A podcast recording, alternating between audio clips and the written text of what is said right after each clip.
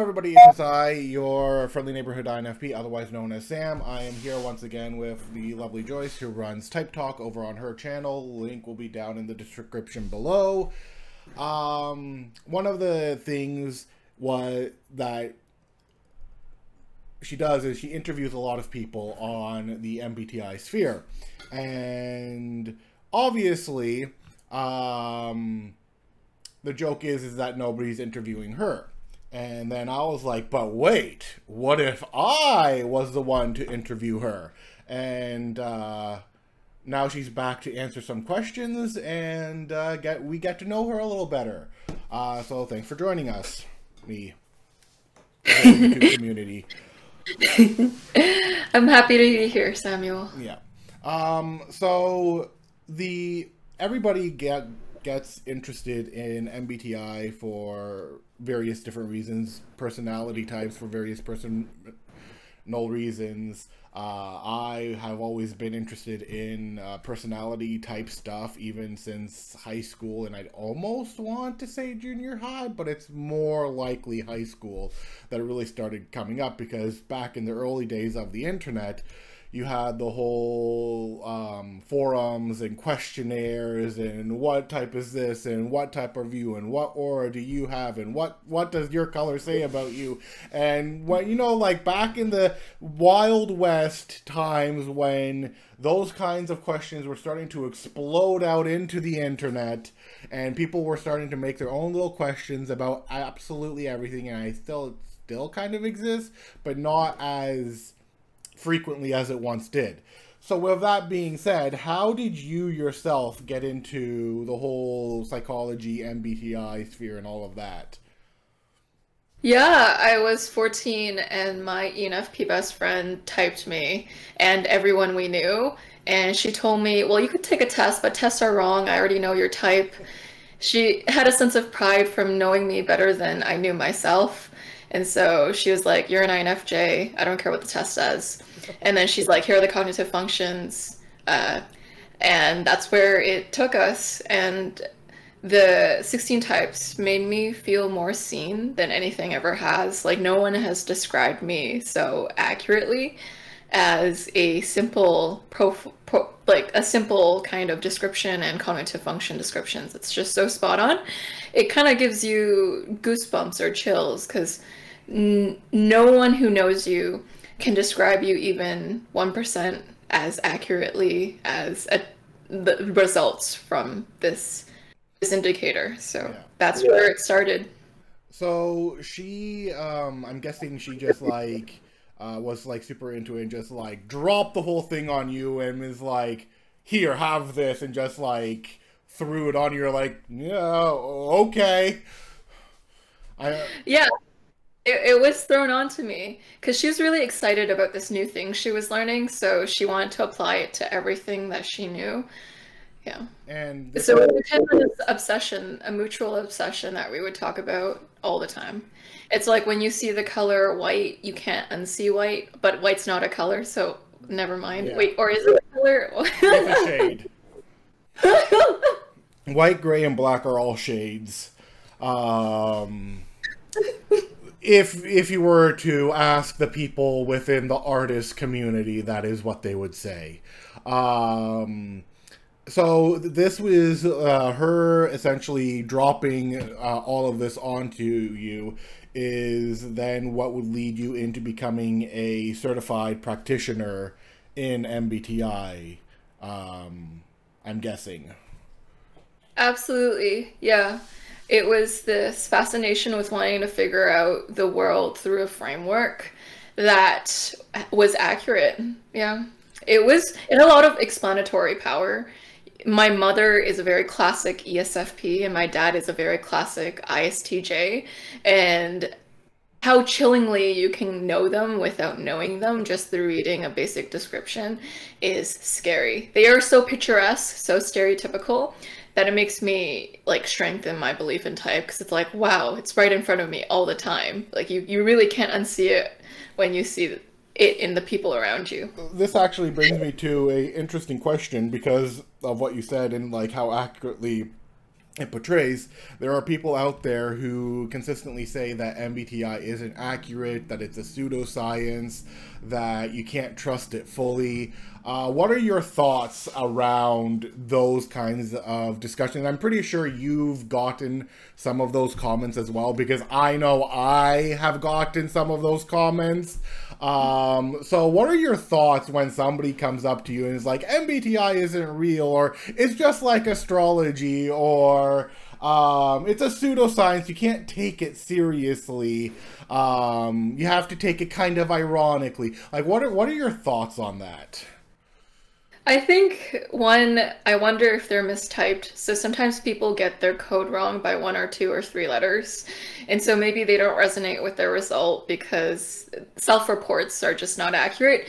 Whether or not they, how much they know about the theory, self reporting is flawed. and the second thing I would think is with the, you don't know the tool until you know the cognitive functions. So people are invalidating it before they even know what it is. I've I've seen people try to quote arguments against these 16 types from Carl Jung. You know, it's it's the Carl Jung quote, no one can be a full introvert or extrovert. Such an individual would be in an insane asylum. Yeah. And they're like, see, type can exist. And I'm like, you totally took what Carl Jung said out of context. Carl Jung actually said that to prove that type exists because the cognitive functions show that you're not a pure introvert or pure extrovert because you have a mix of introverted and extroverted functions. And it's kind of like people do so little research, it kind of shows their agenda. They just kind of want to bash on type without knowing about it. And so it's kind of like, all right, everyone's entitled to their opinion. If if people actually gave it a chance, I think there would be a lot of theoretical prowess that it would have. Like it really shows why you do the things that you do, the cognitive reasoning behind your actions. And I think everyone fits within the types. They may not be exact carbon copies of each other because there's infinite variation within a type. But the way that it explains the way that you think is so scary that it is fascinating. It, it's a very archetypical study of human beings and I've become fascinated with the study of archetypes because it like it literally everyone can kind of fit into these 16 types. And when they don't feel that correct fit, it's either they don't understand the theory well enough or they have missed mistyped themselves because there's a culture of test worship. So people take a test on 16 mm-hmm. personalities and then they trust it like it's gospel. They're like, yes, this test told me I am this, so I'm for sure this. And I'm like, most people are mistyped from 16 personalities because the test favors introvert and intuitive types. So yeah, and then I don't want to correct them, so I just yeah. It's it's interesting that you say that because I was talking to an ENTJ, and um, I found out that she had uh, taken the test on 16 personalities. And she had seen me mocking 16 personalities for how bad it is. Like some of the descriptions that they have for each type they're great. Like the descriptions they have for some of the types are pretty good. Like not gonna lie. Like they're the, the descriptions good. The test leaves a whole lot to be desired. Like so much to be desired. And it is like one of the most flawed tests out there because it shows like i think if i had to blame anybody for bringing ba- about a intuitive bias it would i would probably start with 16 personalities myself um, because that's where i've seen most of it come from is from people who have taken the test from 16 personalities. Um, and then so then i got her to uh, take other tests on sort of more reputable sites, but still, like, every test needs to be taken with a grain of salt. And uh, then I got her to kind of look at the cognitive functions and, like, uh, so she's been, like, reading and studying it enough to know that she is a ENTJ. Um, but it, it was just, like, so interesting. Like, it's like the Kill Bill sirens go off when I hear somebody says they've taken the test on 16 personalities, which is like horrible because I've taken the test on 16 personalities, but it wasn't the first place I went. Um, years before, actually, I had gone to two, I want to say two or three other sites that existed before 16 personalities existed. I can't remember the name of those sites, so I'd have a hard time uh, finding them. One of them was the, uh, I know one of them was the Keirsey uh, type temperaments uh, that's been around since I've been in high school, so that's mm-hmm. interesting. Uh, and I think even before that, it's been around for a while. Um, so yeah, like just so the the previous test that I've taken before 16 personalities said I was an INFP. I kind of just brushed it off. I'm like, oh, this is kind of interesting. La la la la. Brushed it off, and then I got the book. Um, I think the book is called Type Talks which is kind of ironic because that's essentially the uh, channel that you run. Um, and essentially went over this was when I was in college went over like the types and then I got INFP again because the book has its own little thing and then after that I believe I took the 16 personalities test got INFP again. And so for me, it's always been, no matter where I take it, it's always been consistently INFP. Then I got into cognitive functions and all of that. Mm-hmm. And yeah. I feel like uh, people, uh, as you said, they don't understand. They, I think because if there's no hard science, or if there's no hard evidence or whatever, they're like, well, obviously it's just a pseudoscience and it is never to be trusted. And I'm going, okay, but if it's just a pseudoscience, then why is it so accurate with so many people? And then that got me to thinking that um, would some of it be or could some of it be brought into neuroscience? And I remember you mentioning something along those lines. So if you want to explain a little bit further on that uh, ground, because you know a lot more, you've actually talked to the guy, I believe, um, who's doing it. So if you want to like explain a little bit on that. Yeah, so there are ways to map your type to your brain. For instance, extroverted intuition looks like a Christmas tree lighting up in your head. You know, NI looks like a Zen pattern.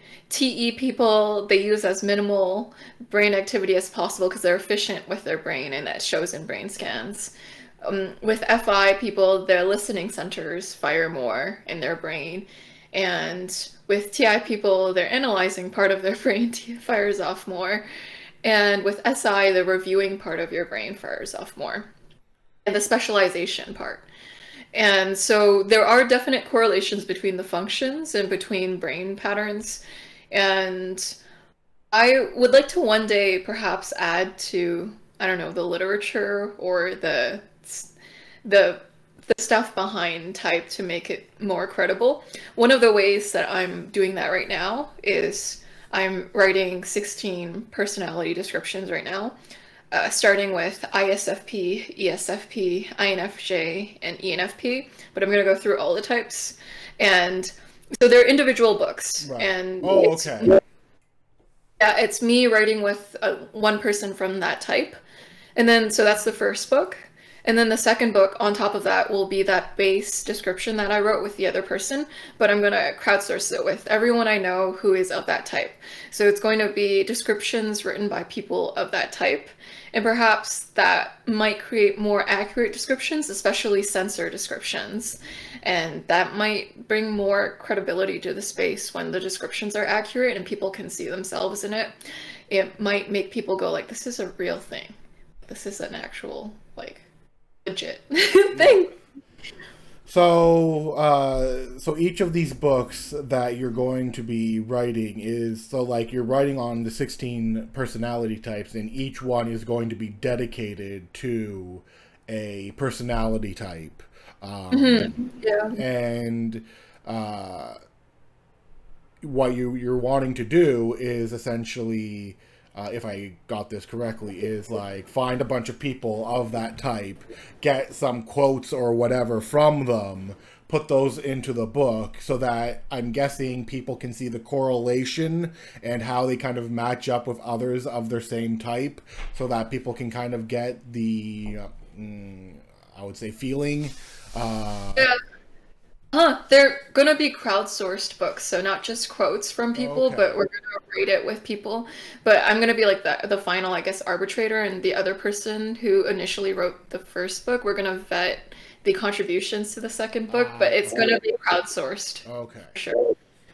That's uh, that's quite the uh, big endeavor that you've got uh, going on for you. And um, was it because of the, um, I would say, miscommunication or misunderstandings that you've noticed within the sphere that made you want to do this? Yeah, I feel like the reason why sensors sometimes mistype as intuitive types too is because when they read a sensor description, it sounds really one dimensional. Because it's really people who aren't that type writing about that type and then trying to go like, you are this, and then they don't relate to it, and then they brush off type. And so to prevent that cycle from happening, I think like what I want to do is I want to create books by the people of the type so they are more accurately written, and so it does the type justice. I always want to be able to represent people's experiences as accurately as and, and as humanly as possible. And so I kind of want people to see themselves in the profiles and I kind of want to make them a little more personal too. So I want to go for a more humans of New York style of okay. the type too. So because they're firsthand accounts, they're going to have perhaps a humanness to them almost like you're hearing a person talk about their whole life and you're following them on a journey. So books that feel like movies because you are connecting with the author because the author writes it in such a human way that you're able to see your own humanness through their humanness. okay. okay. So it's kind of like a journalistic um interview type process put into book form uh, where you go and talk and to each person of whatever type and like essentially um, in some ways follow their day in life and thought process of how they are in that type. Yeah yeah so even if you aren't of that type and you read it you're kind of like oh this is how that person thinks and maybe a book that can bring you to tears because then you understand how someone else operates. And you're um you uh I'm guessing Sensors is one of the ones that you're starting with. Um mm, yeah. It, like if you notice on my channel right now I'm focusing on the sensorial yes. types yes. because I don't feel like they're represented well enough in the community. So giving them a voice is one of my main missions. it's uh yeah, it's like um there are two things there. It's kind of interesting how people tend to uh and like I, since I've kind of moved on from like um that discourse, if you will, I do know it exists, but I've kind of moved on from it. Uh, so I haven't noticed it as highly. Uh, that sensors are kind of not seen as high as intuitives. Like people won't necessarily say they're stupid, but they will say, well, they're not stupid, but they're not as smart as us intuitives. And then, but if there's like an intuitive that they don't like, they'll be like, but those sensors are smarter than those intuitives and uh, so I've, I've seen yeah. that before and so yeah it does make sense that like there's a lot more going on with sensors than people are willing to give them credit for which brings me to my next question you have been raised by parents who are sensors.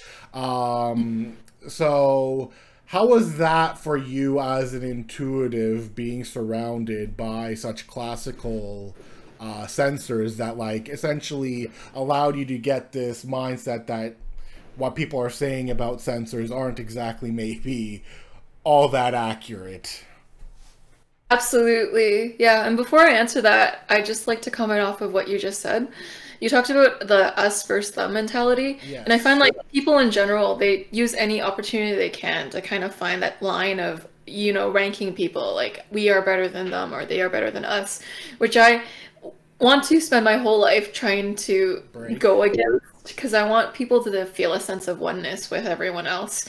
Otherwise, there's a there causes a dehumanization. So when we start to add certain qualities that are better or worse for, with different types, we create a hierarchy. And when we create hierarchies, some people are better or more valuable than others. And then it becomes problematic because it's a tool used for discrimination and boxing people in, which is the very things I want to go against because that means the people critiquing the community have some sort of merit if they're seeing this type of behavior that's toxic. I just want to get rid of all the toxicity because type is kind of like a gun. so you can use a gun to protect yourself in your home or you could use it to shoot other people. Or you can and I just, hurt yourself. Yeah, exactly. And so I I want it to be used in a way that's productive, that causes more good in the world than bad.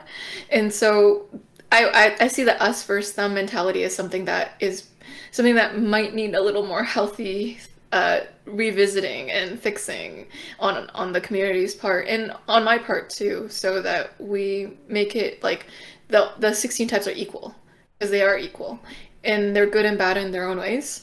And that brings me back to growing up with sensors. so let's start with the traditional Asian family. So as a as an INFJ, I might seem like I'm a little more thinkery than what you would expect from an INFJ, and that's because of my Asian upbringing. You know, I've never been told "I love you" ever in my life. I've my parents have never said how. My parents have never said how are you to me once ever. Never inquired anything. They know nothing about my life. They don't even know my age. If I were to ask them about my age, they might get it wrong. They don't they don't ever say hi or bye to me in interactions. It's more like very transactional. So they're like your food. And then so my whole life has kind of felt like a, a, a cow that has been getting food from the farmer, but just waiting to be slaughtered, right? So if you factor that in, you might know where some of that weird TI heavy INFJ vibes come from. It, it comes from part part a little bit of abuse, but two, you kind of adapt to your environment too. So that that's where it comes from. And so reason why I'm so passionate about, you know, sensors and how they're misrepresented is because in some ways, um, my mom is smarter than me. Like her superpower is just in a different domain. So we are smarter in different areas. She has always been quicker to have common sense in situations. She's better with day to day tasks. She is also, she's around 70 now, but she has the reflexes of someone who's 20. And it's because she just always is improvising and adapting and using her brain in new ways. And so she's still quick on her feet and she's very energetic and youthful and childlike. And people like her. Like when you meet my mom, she is someone who is instantly likable. She can talk to any stranger, so she has that ability. and she can work a room. Um, and and she is very spontaneous, and so her superpowers lie in those those areas. Um, and I noticed that there's also like my family. There's a bit of a power struggle as well. So my mom notices how my dad, who's an SI dom, has slower reflexes than she does, and that she'll judge it. She'll go like, "Me and your bro- my my brother." So she'll say that um, her and my brother are both SE DOMs, and so she'll say, "Me and your brother are so fast with how we respond to situations." Because with whatever crisis situation, my mom and my brother are just quick to react and quick to kind of fix it or quick to improvise. Whereas my dad will freak out and sometimes he'll have a hissy fit. He'll go like with his um, he's an unhealthy ISTJ, okay, so this doesn't apply for all of them. He'll have a hissy fit, a little FI meltdown sometimes, and go for two hours monologuing about how the situation sucks.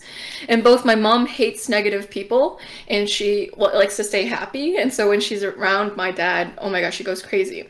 And so all of this family conflict that we have, if we knew about the 16 types, if my if I talked to my family and if they knew about it, maybe they judge each other less. Because my mom would be able to see that, oh, you know, my dad's just like that because he needs a little warning before things change dramatically. Mm. Like if my mom buys two cats, she can't just surprise my dad one day with them. She has to tell him in advance because he's an ISTJ. Yeah.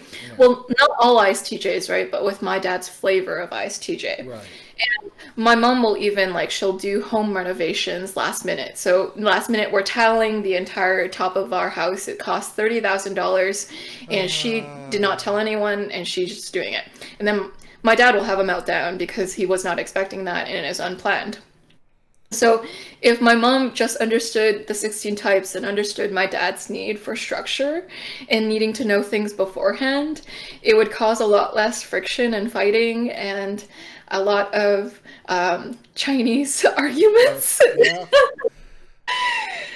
Ooh, yeah, so that's why I'm so passionate about type because we all have our superpower. It all is in different areas. And if we stopped seeing where other people were deficient, I noticed there's a really big shame game with a lot of mm. unhealthy, toxic dynamics. Instead of seeing that you are better in some areas, people are more likely to go like you are lacking in these areas. So a, a big part with life growing up was, I think, with a, all of my family members are sensing dominance, so they're not even like intuitive, like third or second slot. Right. So oftentimes, I would I really suck at day to day tasks. I don't care about them, and they take up mental faculties I could be having on abstract topics or philosophical conversation or the meaning of life as a whole. I feel you. Yeah, and that causes judgment because my parents and my family members are already focused on the practical, the day to day, what's applicable, what's right now. And so I've never focused on that. It's never been an area of importance. And that's always been an area where they've looked down on, me. And it's created a lot of actual like shame. And so I think that typology is really good at finding a way to take away the shame that you've been feeling for your entire life. You know, people throughout our entire lives have been shaming us for not being like them. Mm. So when we're able to know about type, we're like, oh, it's okay to not be like them. You're you have these beautiful, beautiful skills in another area. The reason why you're not like them is because your brain works on another area of expertise and that you have a beauty that maybe no one else sees around you. The 16 types say that exist. So one of the things I really liked about uh, typology is that it lays out to you your gifts that you give to the world, your divine design. So it represents your strength somewhere. People kind of need representation to feel permission. And so when you see a description of your type and you see, oh, these are my strengths or these are what I'm good at, you then feel permission to be more of that. And that is really important for full-hearted embrace of who you are. Otherwise, if you spend your whole life fighting yourself, that's not really a life. That's just really you going against your own nature when you could really be working with yourself. And so I think type really helps us work with ourselves better if we use it in the right way and we don't use it to shoot other people. yeah, Back to the it's uh it's very true that type ha- it can be very helpful and discovering who we are, how, why, and basically all the five W's and the one H, the who, what, when, where, why, and how uh, people act, and will should, in theory, uh, help us get along better, but doesn't always necessarily end up that way, um, which uh, is unfortunate, but that's just kind of like how human behavior is. And mm-hmm. I'm guessing because of this passion, even though you do kind of uh, get soft spoken at times, and especially when you're like interviewing others of uh, different types, and some of it is listening, but some of it is just like people being so excited that you know you don't know where you can jump in. Uh, what led you to um, wanting to create the YouTube channel, even though um, it was essentially a little bit more difficult for you starting off? Yeah, there's nothing more fulfilling to me than a sense of community. So I like the friendship that is a side effect from creating YouTube videos you know, people sometimes ask, like, why do you keep making YouTube videos? And I'm like, it doesn't feel like a chore. It feels like a gathering of friendship. And I'm all about bonding. I'm all about connecting. I'm all about feeling closer and more intimate with your friends. And what better way to do that than to talk about my favorite topic of all time, which is typology. It's a win-win in in my in my eyes, and so I don't see it as work. I see it as fun, So, and it just happens that other people are, uh, for some reason, like watching it too. So, like, hey, why not?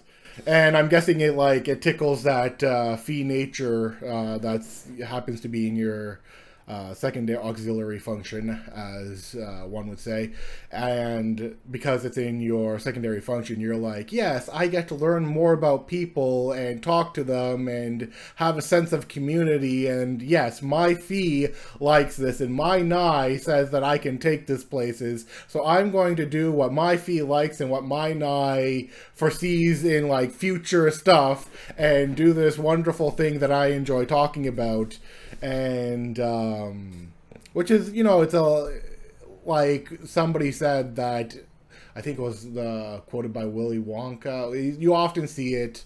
Um, you often see Willy Wonka with this post where it's if you love what you do, you'll never work a day in your life. Um, and I'm guessing that's kind of like the feeling you get is like, why is this work when I'm talking with a bunch of people who's talking about my favorite things, who I can become friends with and discover more about, and just have this wonderful sense of community that I can deal with and like be brought forward. yeah, And yeah. it's not work, it's a lifestyle. It feels like it's a mutual growth. So I grow with people and people grow with me. Because when you talk to people, you always learn something new. And I find like I've read every typology book on earth, and eventually it gets bland. You realize that people regurgitate everything, and you're like, I love this typology so much, but reading will only get you so far because people just copy and paste from other sources. But I find when you talk to people, they always bring something new to the table. And someone who loves continuous learning like I do, really I really love the roundtable format because then we're able to arrive at something transformative together. Because I find when two two souls interact, both are transformed. And I'm aiming to transform as much as I humanly can within this lifetime. And Type Talks just so happens to help with that. And so I kind of embrace the philosophy if you can't leave it, marry it. And so type is that to me. So if I can't leave type, I see it everywhere, like might as well marry part of it yeah and Um, that that is uh, something that I like aside from so as an INFP I hate uh, I think it might be due to the fact that my uh, Si and T are my third and fourth function uh, I hate minute details. I hate having to like go into like the nitty gritty of things. I like the process. I like coming up with ideas. I like doing you know fun things that I can like come up with, with those ideas, and I don't necessarily enjoy um so like when writing a story i enjoy writing the story. I do not enjoy editing the story. I do not enjoy grammar checking the story. I enjoy the process of writing it when doing a video. I enjoy the process of doing the video. I do not enjoy the process of editing it. I do not even enjoy like i like to enjoy the process of like making even thumbnails more because that can be like a little bit artistic and you can put but even that i realize that i'm not the greatest at.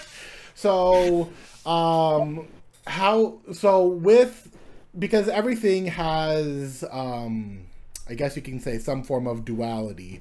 Um, so with you talking to like other people and like not considering it work, uh, is there a facet for you? So for me, I don't like editing, and that's the part that I consider work and I hate above everything else, but I do it because it's a necessary thing to do in order to put videos on. Is there like something in your sphere that you're like, okay, I love doing this thing, but there's this one thing I really don't want to do? I don't like editing. That's Okay. pain in the ass.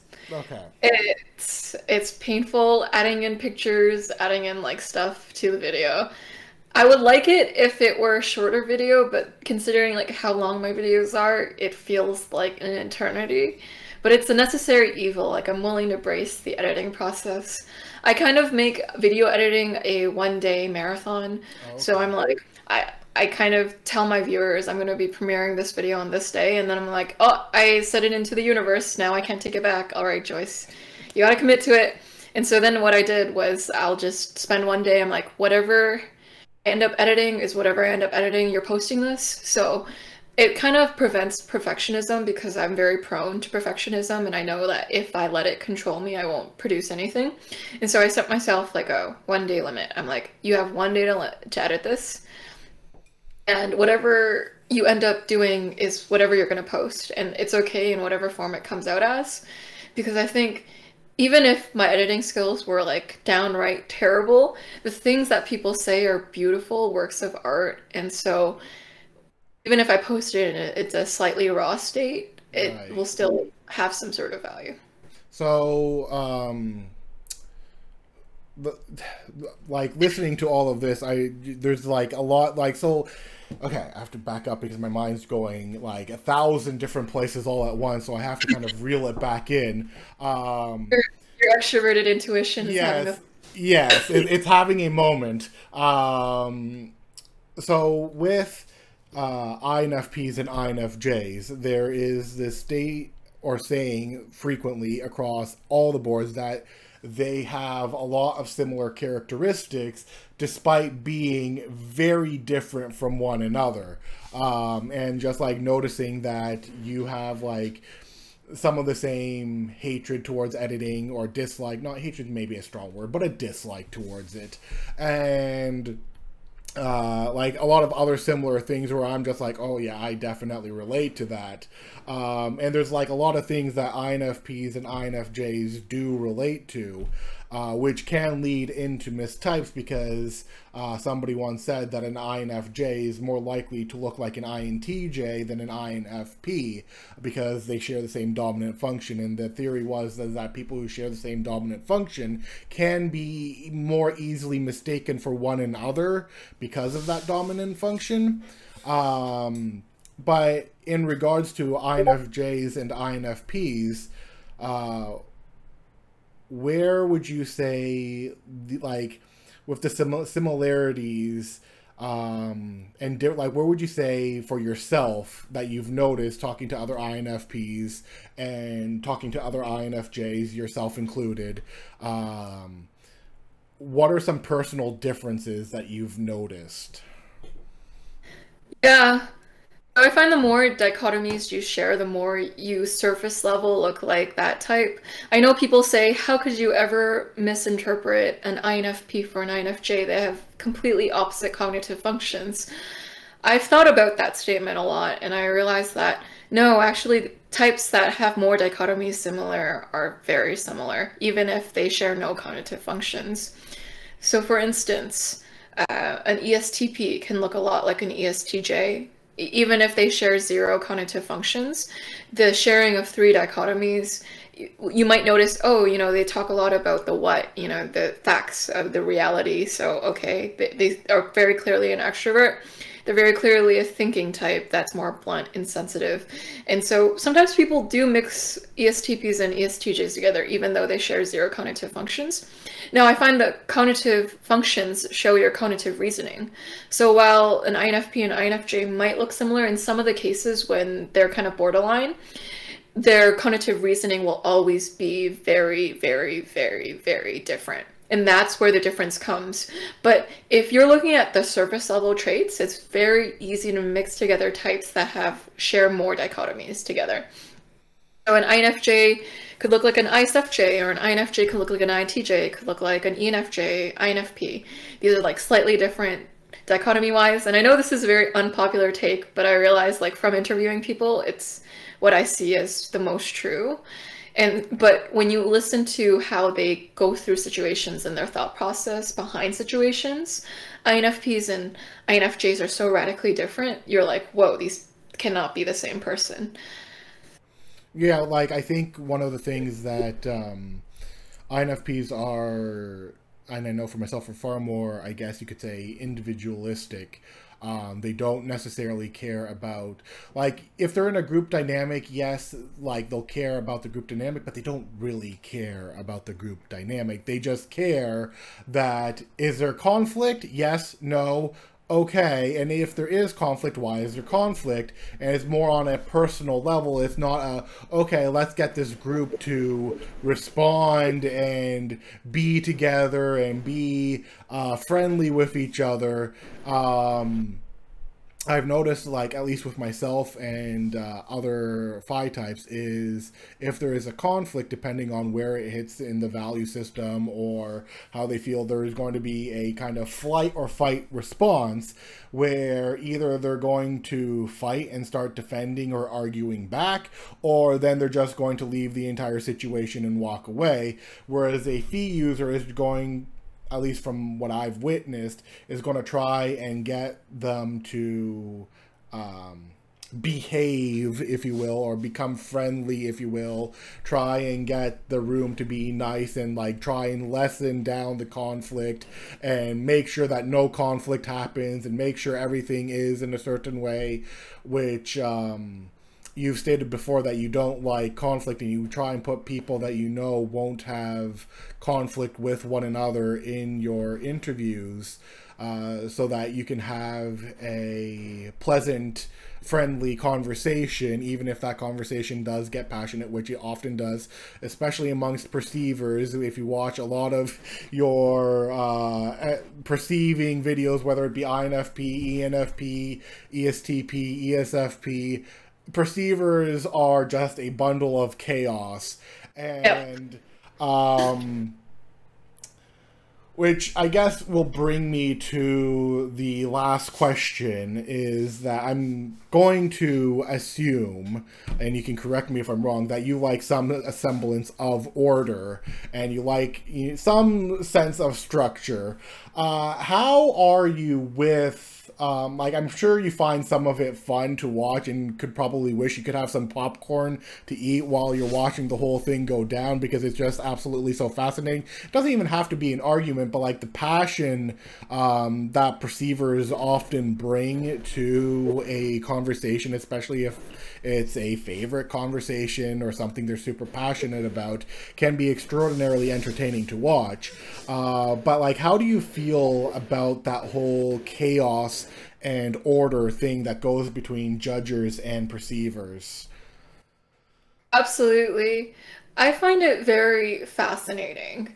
And so if you put it into the context of type talks, the purpose of the videos is to showcase the types. So I'm okay with chaos because it shows the type more clearly and more naturally. And so you can actually pinpoint the aura or the vibe of the type. And so the moment where I want to rein it in is when it's not showing the type anymore, and I'm like, all right, this is just a random topic about noodles. We gotta uh, make it a little more type related now. Because the P types, uh, what SE and NE are known for is channel changing. So they'll, they'll go like, oh, shiny object, shiny top conversational topic. Oh, yeah. And I kind of have to make sure there's a direction that the train has a track to go on. And so I find the relationship between J, J and P very interesting, especially if it's a TJ. So if it's a TJ type, they're even more stereotypically judger because they're going to want to structure things. And it's very fascinating when you throw chaos their way. I've had TJs that I have talked to that originally considered maybe them being EPs and then we're like, no, no, no. When you improvise chaos, that I mean, when you plan to have fun or when you structure time for fun, that does not mean that you're spontaneous. Spon- truly spontaneous people don't uh, structure time to be spontaneous. They just naturally are that. They embody it, and that's the difference. And I find it funny when like TJ thinks that they've turned into a P type because they're able to like tell their brains at a certain moment hey i'm gonna be fun. That's not that's not the same. You're comparing apples to oranges. So yeah. Uh, yeah it's, uh, it's it's funny that you mention and we'll leave off with uh, this last comment.